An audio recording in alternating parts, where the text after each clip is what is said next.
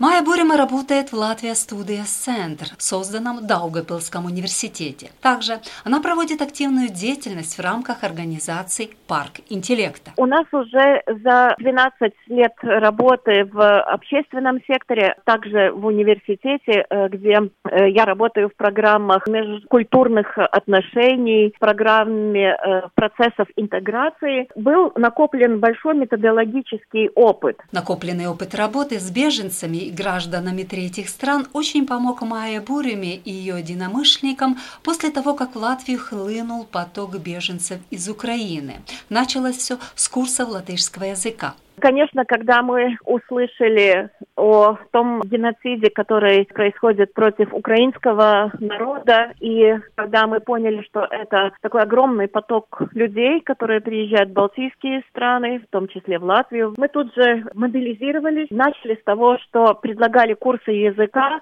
а также э, консультировали по каким-то вопросам тех людей, которые у нас изучали латышский язык параллельно мы уже проводили научные исследования, мы проводили опросы, подбирали подходящую методику, потому что до сих пор мы работали с семьями, то здесь в основном приезжали в начале войны мамы с детьми. Детей не было где оставить, поэтому было довольно-таки тяжело и мамам учить латышский язык, и деткам учиться. И пришли к выводу, что во многих случаях можно создавать какие-то уникальные методологические решения.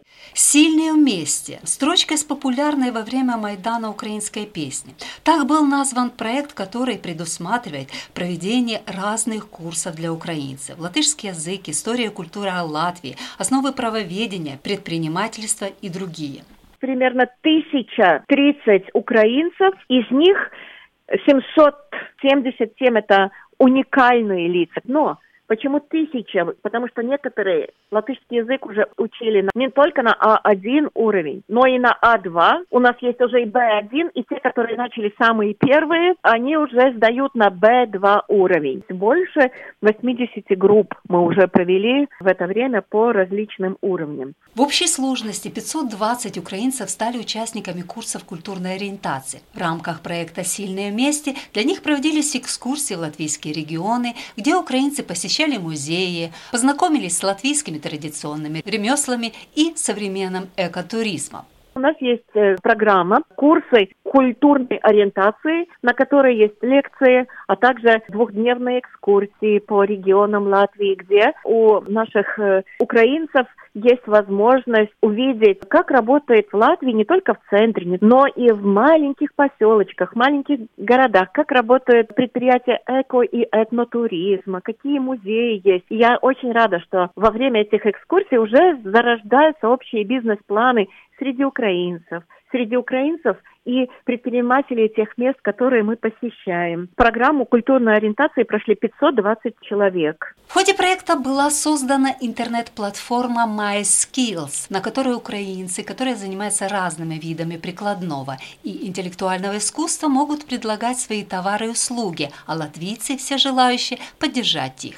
Наши опросы показывают, что примерно 40-50% людей на данный момент не планируют возвращаться. И мы считаем, что те программы, которые мы осуществляем, это не для того только, чтобы формально ознакомливать с Латвией, но для того, чтобы интегрировать, давать возможность адаптации в Латвии. И мы создали интернет-портал MySkills, где граждане Украины могут заполнить о себе информацию в четырех кластерах навыков. Творческие компетенции, интеллектуальные компетенции, дигитальные компетенции и услуги. Потенциал очень велик у украинской эмиграции в Латвии. Я думаю, Латвия должна на всех воспользоваться вот теми навыками, которые принесли украинцы к нам в Латвию.